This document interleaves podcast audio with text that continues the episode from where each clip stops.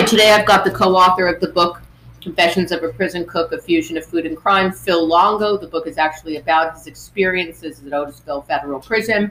We've created a search engine called foodandcrime.com where you put in the food and we spit out the crime.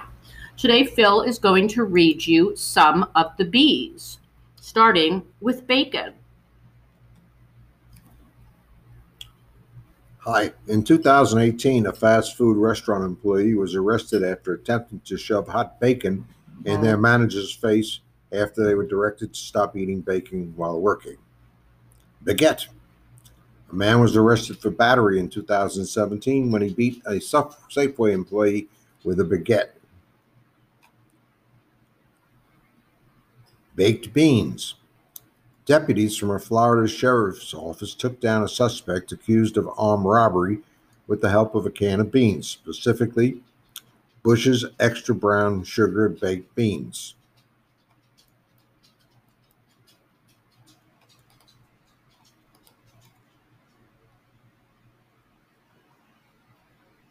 Banana.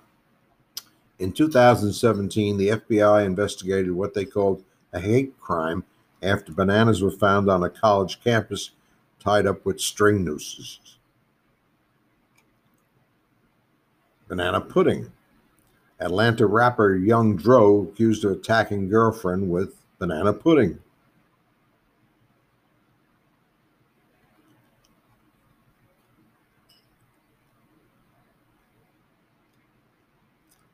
Beef pot pie is an item that was off the 1946 Alcatraz menu for prisoners. Ben and Jerry's ice cream. Oklahoma bomber Tim McVeigh's last meal was three pints of mint chocolate chip Ben and Jerry's.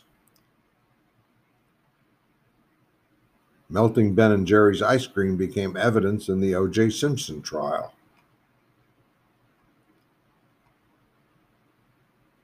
Biscuits and gravy. In 2017, an Indiana father was given probation after he shot and killed his adult son because of an argument over biscuits and gravy.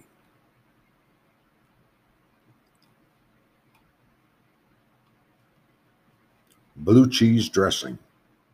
A Florida robber dressed as Darth Vader got bashed in his face by a clerk wielding a jar of blue cheese dressing that cut him and caused him to flee the scene.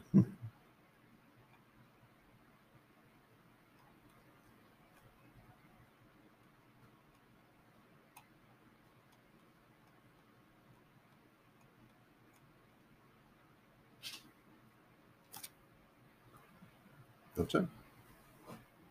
Thank you, Phil. Tomorrow we're going to have the C's for you.